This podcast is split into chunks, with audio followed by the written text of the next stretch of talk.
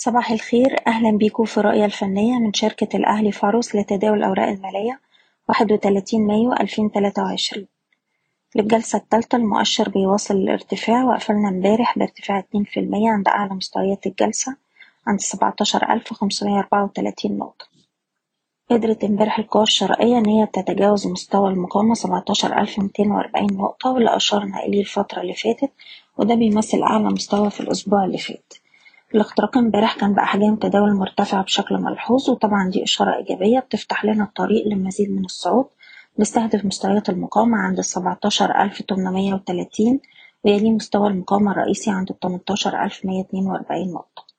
هتظل فرص استمرار الصعود قائمة طول ما إحنا محافظين على مستوى الدعم السبعتاشر ألف نقطة. على الأجل القصير بننصح بانتقاء الأسهم الأفضل أداء ورفع مستويات حماية الأرباح لأقل مستويات اتسجلت في الجلسة السابقة حسب كل سهم على حدة. وبالنسبة للأسهم نبدأ بال CIB دلوقتي عندنا مستوى دعم هام عند الواحد وخمسين جنيه وطول ما إحنا محافظين على المستوى ده شايفين السهم يجرب على مستوى المقاومة التلاتة وخمسين وباختراقه بنستهدف الخمسة وخمسين جنيه.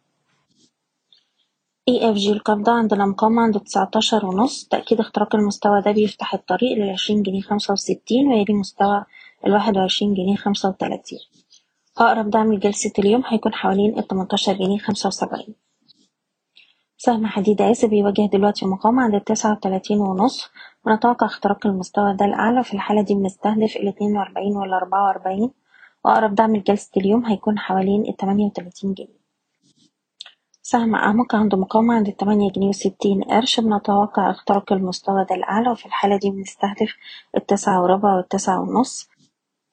أقرب دعم لجلسة اليوم هيكون حوالين التمانية جنيه خمسة وتلاتين بشكركم بتمنى لكم التوفيق. إيضاح الشركة غير مسؤولة عن أي قرارات استثمارية يتم اتخاذها بناء على هذا التسجيل.